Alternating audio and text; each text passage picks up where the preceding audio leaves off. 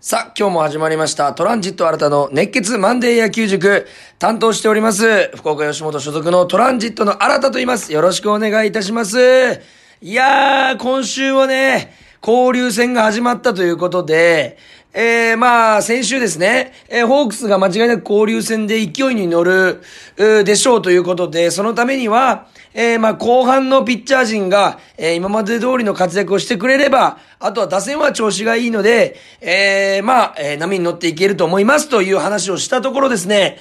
まあ、あまりこれ自分で予想通りとは言いたくないですけども、えー、やはりあのー後ろの方のピッチャー陣が打たれなければ、という感じで見事今、交流戦に入って6試合で、えー、4勝2敗の1位となっております。素晴らしいホークスただいま1位でございます。えー、ね、あの、DNA 戦と広島戦、3連戦ずつで6試合やりまして4勝2敗ということで、まあいい感じの波で、えー1位をキープできてるということで、えー、今週もね、素晴らしい活躍をした選手を、えー、まあピックアップしてね、今週は特に紹介していきたい。皆さん特にね、あの、渡辺陸選手、そして、えー、まあね、えー、左のバッター陣がよく打った周東選手も帰ってきました。えー、そんな中でいろんなえー試合プレーを振り返っていきたいと思います。そしてまずはですね、いつものようにメールをいただいております。えー、ことぞうさんですね。ありがとうございます。えー、交流戦4勝2敗のスタート、また勢いが出てきましたね。特に牧原選手がジョーカーとして活躍が目立ちますが、私は復帰した周東選手に注目しています。内外野守れ。ここぞという時のダイソー起用もできますが、新田さんは周東選手の最適な起用法は何だと思いますか？エキサイトホークスのゲスト解説おめでとうございます。ということで、ありがとうございます、ことぞうさん。えー、ゲスト解説も頑張りたいんですが、えー、まあ、周東さんの最適な起用法ですよね。うーん、や、やっぱりね、このスターティングオーダー、スターティングメンバーとして起用するのが、まあ一番、えー、まあ、シュートさんの力を発揮するところ、やはり足が速いというのがよくね、えー、取り上げられがちですが、やはり1打席よりは4打席、5打席の中で足を使ってかき乱して、足を使って出塁して、足を使った守備で貢献する。えー、そういったところを見てみたいですが、何より、ホークスは選手層が厚いですから、えー、ジョーカー、牧原さん、そして、えー、三森さん、えー、そして周東さん、えー、そして野村勇さん、そして今週から帰ってくる今宮さんと、本当にね、あのー誰を出してもね、誰が試合に出ても間違いなく活躍するといったメンバーが揃ってますから、えー相手ピッチャーの、えー相性とか調子とかにより、藤本監督が采配を振るっていくんでしょうけども、私は内野よりは外野で、えー、周東さんを起用していただきたいなというふうに、思いますね。外野で足を使ったプレーで、まあちょっとね、センターをシュートさんで固めていいのかなと。で、牧原さんには内容を守っていただきたいなという思いが、えーございます。ことぞさんいつもメールありがとうございます。えーそしてラジオネームアート部の千原さんより、えーメールをいただいております。ありがとうございました。いよいよ交流戦が始まりました。えー、新さん推しの牧原選手、ホームラン連発、本当にそうですよね。ヒーローインタビューも素晴らしいということで、えーそして質問が届いております。ありがとうございます。質問その1、大活躍の牧原選手と LINE を交換するほどの親しい間柄のようですが、仲良くなったきっかけは何ですかということで、実は僕あの12月かですね、えー、あの、牧原さんとトークショーをやらせてもらいまして、えー、瀬高という柳川とか大牟田の方なんですけども、えー、そちらのところで、えー、牧原さんとトークショーをやらせてもらったあの、きっかけにちょっと仲良くさせていただきまして、そこからお食事ね、えー、飲みなどに誘っていただけるようになって、えー、それこそですね、今週も2回ぐらい LINE いたしまして、牧原さんがホーム、えー、あ、先週か、えー、佐々木朗希さんのね、時の対戦の時も牧原さんにご連絡させていただきましたし、今週もちょっとですね、後ほど紹介するんですけども、えー、昨日ですね、昨日の29日日曜日のお立ち台に立ったヒーローインタビュー、牧原さんのヒーローインタビューに僕は本当に胸打たれまして、えー、本当胸打たれました。本当にああいうインタビューが、えー僕好きですし、プロ野球選手の今までのヒーローインタビューで一番好きですと、えー送らせてもらったぐらい、えー本当に好きなヒーローインタビューだったので、そちらも紹介させていただきたいと思います。そして質問その2、ホークスは育成選手の宝庫、玉スタ筑後の素晴らしいファーム施設は有名ですが、その他にも育成選手を育てるどんな秘密があるのでしょうかということでメールいただいておりますが、そうですね、やはり一番大きいのは、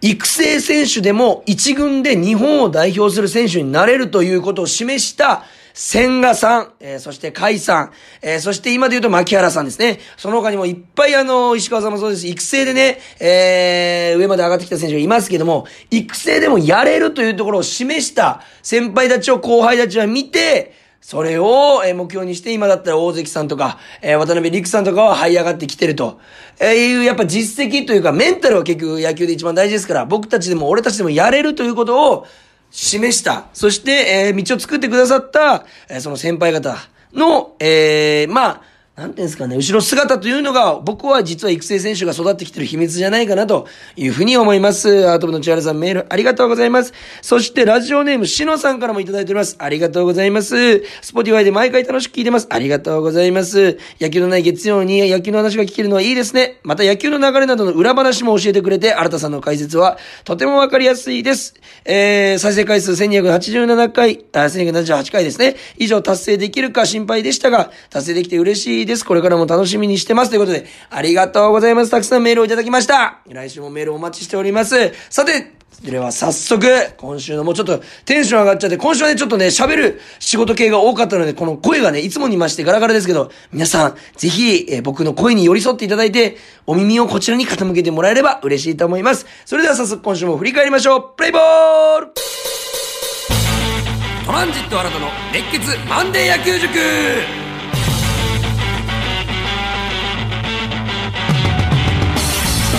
さて、それでは今週も振り返っていきましょう。まずですね、えー、場所は横浜、えー、での3連戦になりました。5月24日火曜日 DNA 戦3連戦です。えー、3対4とね、えー、まあ1点差で負けてしまうんですけども、まあ、そうですね、8回裏に結局決勝点が、えー、又吉さんの、えー、まあ、スライダーがちょっと抜けてしまって、えー、もうちょっと曲がるだろうと思ったところの甲斐さんとちょっと違うところにボールが行っちゃって、えー、パスボールという、結果になってしまって、まあ、決勝点になってしまったんですけども、まあ、えー、先制点を、えー、ホークス取りましたし、それもしかも非常にいい形で取ってるので、まあその攻撃的にはね、まあ3点しか取れてないですけども、まあ、えー、日頃対戦しないピッチャーということもありますし、えー、セリーグのピッチャーは、まあまあ上々の負けにしても、まあ内容のある負けだったかなというふうに思います。打線も7安打ぐらいは打ってます。7安打は打ってますので、えー、まあいい感じかなという試合でした。まず先発の石川さんですね。5回途中96球、10安打3失点ということで、ちょっと、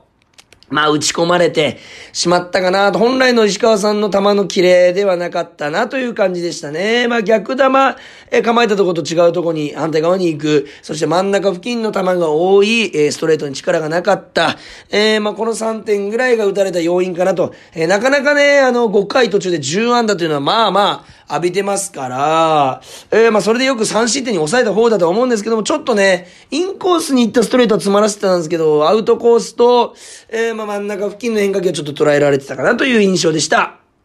ただ、えー、先ほども言いましたけど、打撃陣ですね。1回表、1番三森さん、フォアボールで出塁します。これね、8球かけてね、先に追い込まれてしまうんですよね。ストライクをね、2ワンぐらいされるんですけど、8球かけてフォアボールをもぎ取る。まさに1番の仕事、打率が下がってきても、1番の役割をしっかりしてるなという印象でした。えー、そして2番の今宮さんが2塁打で繋ぎます。本当にね、コースと球速で打ち分けられていると思います。えー、速い球であれば、えー、右方向、えー、遅い球であれば引っ張る。えー、そしてアウトコースであれば流すし、インコースであれば引っ張ると。真ん中はセンター返し、本当に綺麗にね、2強に忠実なバッティングが今皆さんできていると思います。そしてギータさんがその勢いそのままに、えー、犠牲フライを放つと。そしてグラシアルさんがランナーを残さずに、えー、タイムリーヒットで2点を先制する。本当にね、この切れ目のない1番から4番までで無駄なく、えー、点を取ったな、無駄なく、えー、2点取ったなという印象でした。えー、立ち上がりのね、えー、相手ピッチャーが今永さんですかね、えー、本当にいいピッチャーで今もいいピッチングしてるんですけども、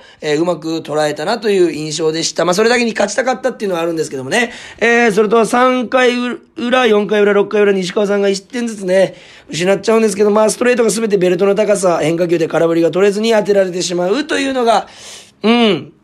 まあ、結果的に石川さんの結果になってしまったんですけども、まあ次の時間に投球に期待ということで、ただですね、7回表に1点ホークスが取るって同点にするんですけども、えー、松田さんですね、あのヒットうん、出場機会が少ない中で、えー、準備力が高いなというところを見せつけるセンター前で出塁。えー、こちらが通算1820本目。えー、残り180本で2000安打、ぜひ達成してほしいですね。えー、そして、えー、まあ、出る機会が少ない中でもこうやって結果を残す松田さん、本当にさすがだな、かっこいいなというふうに思いました。そして、甲斐さんが綺麗に送りバンドを決めて、えー、牧原さんがレフト前タイムリーということで、まさにジョーカー、えー、これ代打で出場してるんですよ、牧原さん。えー、急に試合に入ったにもかかわらず、えー、変化球を逆らわずにレフトに持っていって、えー、まあヒットを放つわけですけども、本当にね、あの、得点圏打率も高いですし、何よりあの、初球のね、ストレートをね、いつもは振るんですけど、この時振らなかった。ちょっと僕不気味だと思ったんですよ。え、ま、珍しい牧原さんなんで振らないんだろうと思ったら、次の2球目の変化球を綺麗に合わせてレフト前。狙ってたどうかかどうかはちょっとわかんないんですけども、不気味なバッターだなというふうに感じさせるようなものでした。そして何より、えー、野村勇さんがダイソーでね、あの松田さんの代わりに出て、ワンアウト2塁にいたんですけども、判断力が素晴らしい。牧原さんのレフト前タイムリーで帰ってくるんですけども、えー、ちょっとライナー気味だから行こうかね、スタート切るか切る前か迷うとこなんです、普通の選手は。それをね、あの、本当に野村勇さんは打った瞬間に行けると判断して、ボールを見ずに、まあ、一直線にホームに帰ってくる。本当に判断力の良さ、そしてこちらも準備力。すぐ試合に入って、牧原さんタイムリー、すぐダイソー出て、えー、野村勇さん、高走塁。今日はこの二人が MVP なんじゃないかなと思う活躍でした。本当にライナーで全身守備のところを、佐野さんの目の前に落ちるライナーだったのに判断を切って、えー、スタートした。本当に点差で言うとね、本当1点欲しいところでね、イニングで言うと後半ですから難しい走塁にはなったと思うんですけども、非常に素晴らしい走塁と、えー、牧原さんのタイムリーでした。お見事でございました。そして5月25日水曜日ですね、連敗を避ける、えー、8対2ですね、えー、見事勝利を挙げまして、松本さんがね、勝ち投手になって、先発は東山さんだったんですけど、まあ58球1.3安打、そして松本さんがついで4回60球1.3安打、2人で7回、えー、を2失点、6安打に抑えてるので、本当にピッチャー陣がよく粘ったなという試合、そして、えー、バッター陣ですね、1回表、また三森さんが初球二塁打。本当に一回表からね、勢いをね、つけさせてくれる、えー、バッティングをしてくれますよね。そして、川瀬さんがこの日はスタメンで送りバントを見事初球で決める。この2球でワンアウト2塁を作ってるんです。そして、あ、失礼しました。2球でワンアウト3塁を作ってるんですね。三森さんがツーベースですから。そして、犠牲フライをギータさんが挟む、あ、打って1点先制。本当にもう、あっという間にね、相手のあのー、ピッチャーロメロさんを、から1点取ったという素晴らしい攻撃。えー、相手のピッチャーももう本当面食らった状態になったと思うんですけども、攻撃のリズムが非常に、えー、鮮やかな先制劇でした。そして4回表、えー、フォアボールとエラーでノーアウト1、2塁のチャンスを作るんですけども、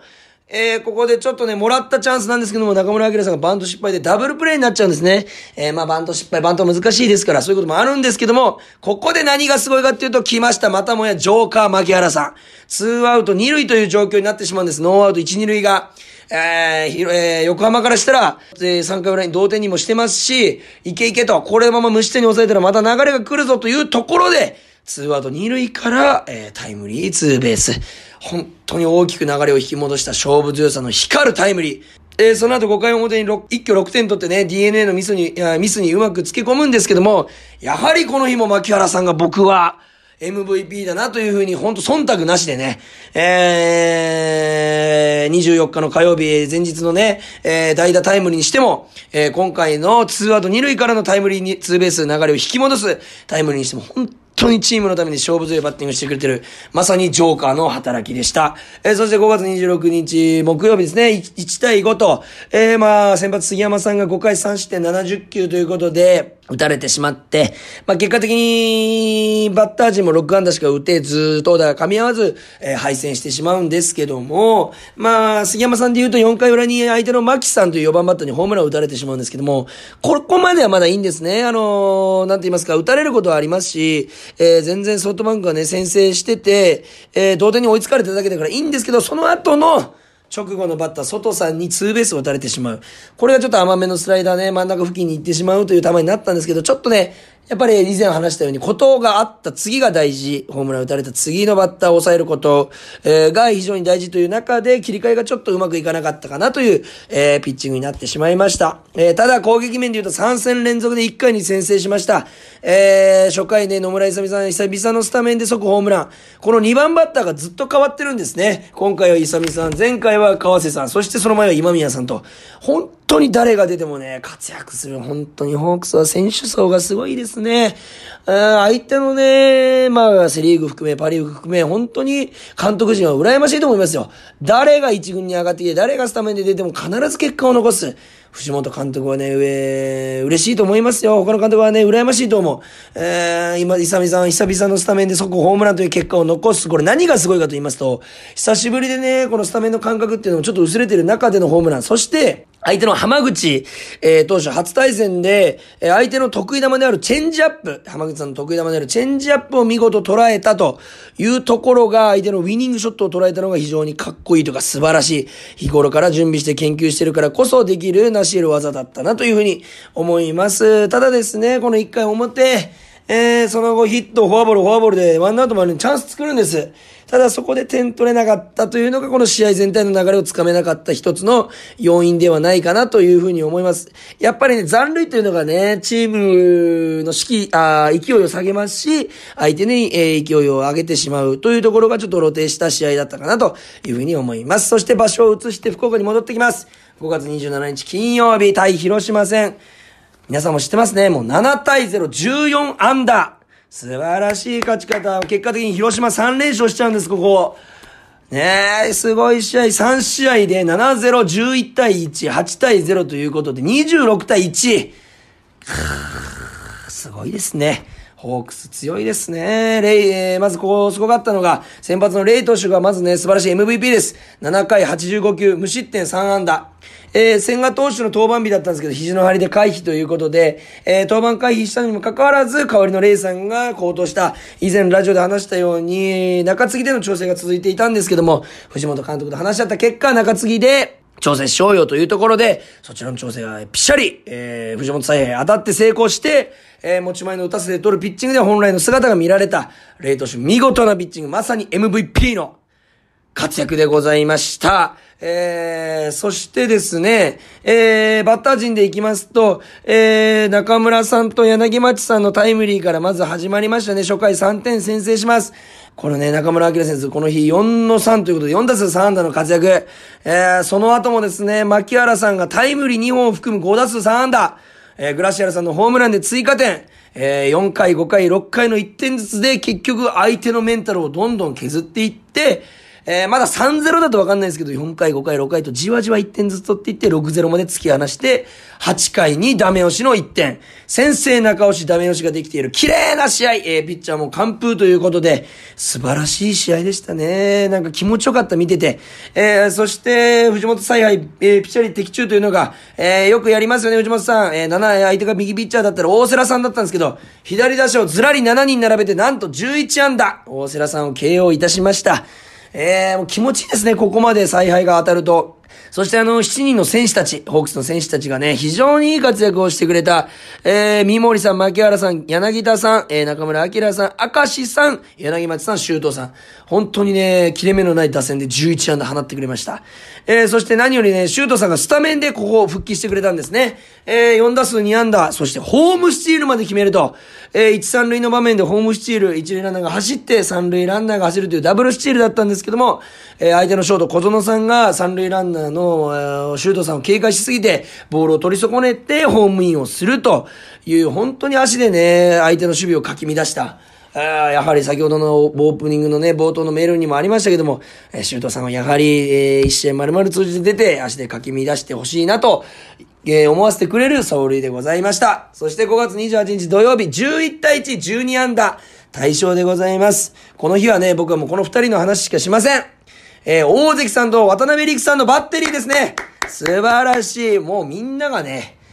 びっくりしたと思います。まずこの二人、育成のバッテリーでございます。育成出身のバッテリー。大関さん、7回91球、5安打1失点。初回はちょっとバッタついたんですけども、要所でダブルプレーをしっかり取って、えー、まあ相手のゴロにね、よく助けられた、えー、ゴロアウトを多く取れていたというのは、まあ、ストレートでよく押せている、そして変化球が低めに集まっているという、えー、証拠でございます。ただね、ちょっと初回バタつきましたので、課題は立ち上がりかなというふうに思います。入り方などがね、あの、まあ、やっぱり一番ね、初回立ち上がりはピッチャー難しいと言われますので、ただ今年の成長著しいですよ、大関さん。7回を投げてくれてる、しかも91球で。これね、来週もいけますし、えー、その後8回9回とピッチャー2人で十分という、本当に素晴らしい試合でございました。そして何よりキャッチャーの渡辺陸さん。支配下登録、えー、されてまだ間もないんですけども、大関さんとのバッテリーで、えー、見事いいリードをして、なんと本人は、4打数3安打2ホーマー5打点とバッティングでも活躍ということで、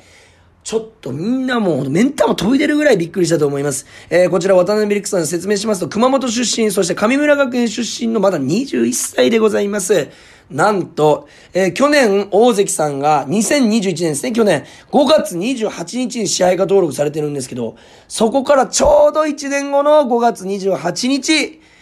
おとといですね、に、えー、なんと育成バッテリーで勝利をもぎ取ると。えー、な、渡辺陸さんとのバッテリーで勝利をもぎてるという、こんな奇跡的な話あるのかなという素晴らしい、もう本当に千賀さん解散を見ているような、えー、感じで、本当に心強く、たくましく見えました。えー、僕ね、渡辺陸さん4打数3安打2ホーマー5打点の活躍、えー、ちょっとね、思ったのが、重ね合わせたのが、えー、ちょっとヤクルトの村上宗隆さんタイプだなというふうに思いました、バッティングが。まあ、構えも似てるというのもあるんですけども、何よりスイングが、えー、力強いっていうのと、どしっと腰を据えて逆方向に強い打球が打てる。これが本当に強みで、えー、村上宗隆さんに似てるところ、えー、それぞれのコースに自分のポイントを持ってるからこそ、えー、逆方向にも強く振り切れるんです。インコースだったらポイントちょっと前、アウトコースだったらちょっと後ろ目で逆らわずにそちらの方向に強い打球を飛ばせる。えー、そのポイントまで呼び込んで待っているからこそ、えー、強く振り切れて、えー、打球が伸びている。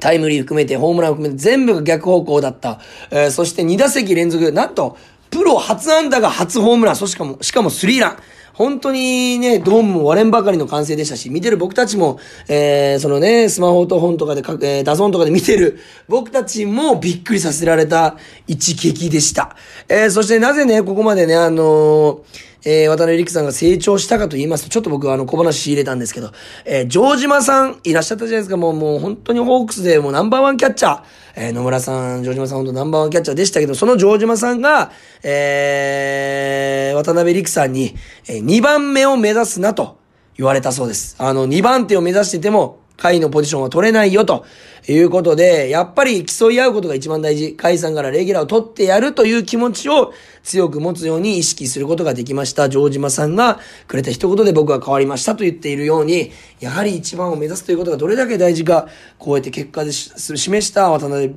陸さん、本当にすごかったと思います。本当に、まあ今日の MVP は二人、まあ特に渡辺陸さんですね。素晴らしい活躍でした。おめでとうございます。えー、そして5月29日3連勝を決めました。8対0です。11安打。えー、和田さんが先発だったんですけど、ちょっと4回途中で太ももがつっちゃって降板したんですけども、本当にいいピッチング。そして何より自己最速の149キロ。41歳ですよなのに、最速149キロを出すと自己最速。調子もものすごく良かった。そして何より投手陣が無失点リレーをしてくれた。えー、対広島の3連戦でなんと1失点です。えー、本当にピッチャー陣が、うん、しっかり抑えたらバッター陣がこれ返すと、3試合で26対1という大差で勝ってる。まさにホークス交流戦強しというところを見せつけた試合でした。えー、勝ちは松本さんにつきました。しっかり、え、和田さんの後を引き取って、えー、引き継いでしっかり投げてくれました。えー、水曜日にもね、東山さんの後を引き継いで松本さん投げてます。こうやってね、後ろでね、待ってる選手たちもしっかり準備してるからこその、えー、勝ちがね、1週間で2回つくという松本さんに、それぐらいいいピッチングをしてくれたと思います。そして何よりこの日はやっぱり、ジョーカー、牧原大成でございますよ。なんとこの日曜日の試合まで含めまして、えー、まず広島戦13の7、えー、13打数7安打。もうすごいですね。5割超えてます。そして何より交流戦打率が12球団トップ第1位の5割2分6厘。19打数10安打ですよ。5割2分6厘って、この勢いで交流戦行ってほしい。で、何がその牧原さんの共演、好調をね、えー、保っているかと言いますと、やっぱ積極性と、えー、気持ちでございます。積極性、とにかく初球から振っていく。空振り三振を恐れないスイングが一番ピッチャーは怖いんですね。どんどん振ってくる。そして小柄にもかかわらずパンチ力もあって広角。えー、レフトからライトまで広く打っててチャンスに強い。ちょっと褒めちぎりすぎてると自分でも思ってるんですけど、本当にこんだけ活躍されたら褒めるしかないんですよね。ジョーカーとはまさによく言ったものと思いますけども、ジョーカーがそらスタメンから出てきたらそら勝ちますよということで、えー、本当に僕はね、以前から言ってました、牧原さんをぜひスタメンでずっと使い続けてほしいと。えー、その状況に今なってるので僕は嬉しいんですけども、ちょっとね、牧原さんの僕が気持ちが見えたと言いますか、ぜひ皆さんにも聞いてほしいものがございまして、まあ、実際にここで音声は流せないんですけども、えー、29日日曜日、昨日のね、牧原さんのヒーローインタビューでございます。えー、こちらがですね、えー、まずインタビュアーの方がですね、牧原さんおめでとうございますと、いい活躍でしたって、ホームランどうでしたって、完璧でしたと、えー、本当に素直にね、言ったコメントだった。その後に、えー、シュートさんが復帰されましたけども、えー、その、えー、シュートさんの活躍も刺激になっていますかという質問に対して、えー、まあ、シュートさんが上がってきて即打ってるんですけども、正直打つなと思って見ています。ただ、チームのためには打ってほしいという気持ちがありますといった言葉に僕は胸打たれまして、こんなに本音で人間味溢れて、えー、そして後でしっかりフォローして立場も踏まえてね、チームが第一だという気持ちはもちろん牧原さんありますから、えー、そういった言葉を交えながら話した選手、今までいたかなと思いまして、いないですよ。選手もファンも聞いてる中で、本当は打たないでくれと思ってると。えー、僕はね、野球してる時に本当常に他は活躍せずに僕が活躍したいというね、負けん金でね、プレイしてたんですけども、それをプロになってもしっかり持ち続けて、えー、表に出して、そしてしっかり活躍して相手もリスペクトする。こんなね、人間味に溢れたヒーローインタビューなかなか聞かない。その後も今宮さんが帰ってこられますがどうですかという質問に対して、えー、今宮さん帰ってきても守るところがない。そういうような活躍をしたいし、そう思われたいというふうなコメントをしました。まさに、牧原さん、僕日頃からね、あの、お付き合いさせていただいてる、あの、関係があるという中で、というのもあるかもしれませんけども、本当に、人間味溢れた、本当に今まで聞いたヒーローインタビューで一番心打たれて、これね、ぜひね、誰かどういう形でも聞いてほしいな、みんなが、と思うぐらいいいヒーローインタビューでしたので、えー、最後に倍上化というね、言葉をつけて、えー、会場を沸かせていました。ドームを沸かせていました。これからも牧原さんの活躍に期待でございます。そしてこれで楽天とのゲーム差がなんと0.5に、縮まりました。交流戦始まる前が1.5ゲーム差でしたから1ゲーム縮めてます。この勢いで交流戦も優勝して、そして、セレパリーグ1位に躍り出て、オールスター前にはね、1位で折り返せたら、ホークスとしては、完璧な試合展開に、えー、そしてリーグ、うとな、えーえペナントのね、え展開になるんじゃないかなというふうに思います。これからね、今週ね、活躍した渡辺陸さん、そして牧原大成さん、もうシュートさん、ほんといろんな人が帰ってくる。今宮さんも帰ってきます。もう誰出すんだ ?15 人、20人出したいですよ、本当は。それぐらいのメンバーが揃ってるという中で、誰が出るのか、誰がスタメンに選ばれて、誰がその後に代わりで出るのか、そんなところも楽しみながら、見ていただければ、またホークス戦が楽しくなると思います。さあ、来週はホークス6連勝目指して、えー、場所がね、明日から東京ドームでございます。ジャイアンツには強いですよ。もうめっぽう強いですから、3連勝でまず、えー、戦い終えてほしいと思います。えー、皆さん今日もメールいっぱいありがとうございました。えー、まだまだメール募集してますし、あんなプレイ解説してほしい、えー、これってどういう意味ですか？えー、などいろいろお待ちしております。えー、また7月の、えー、ゲスト解説も頑張ります。えー、皆さんの応援でここまで来れましたので、えー、しっかり頑張りたいと思います。このポッドキャストでですね、メールをまだまだ募集しております。メールアドレスは kor.rkbr.jp 小文字で kor.rkbr.jp までお寄せください。メールの件名に野球塾と書いて送ってくださいね。えー、また RKB ラジオのエキサイトホークスではホークス戦を今年も全試合放送しております。そちらもぜひお聴きください。よろしくお願いします。もっともっともっと高く、えー、そういった、えー、本当にね、あのー、スローガン、えー、にぴったりの試合展開になっております。えー、今週もしっかり戦って、えー、ホークスくれると思います。えー、今週活躍した選手にも期待しながら、週も、えー、楽しみ、楽しんで、えー、ホークス戦見ていきましょう。それでは今日もありがとうございました。ゲームセットここで Google ポッドキャストをご利用の方へお知らせです。Google ポッドキャストは2024年6月23日をもってサービスを終了します。引き続きこの番組をお楽しみいただくには、 radiko、Apple Podcast、Spotify Amazon Music、YouTube Music、いずれかのアプリをご利用ください。これからも RKB ラジオのポッドキャストをお楽しみください。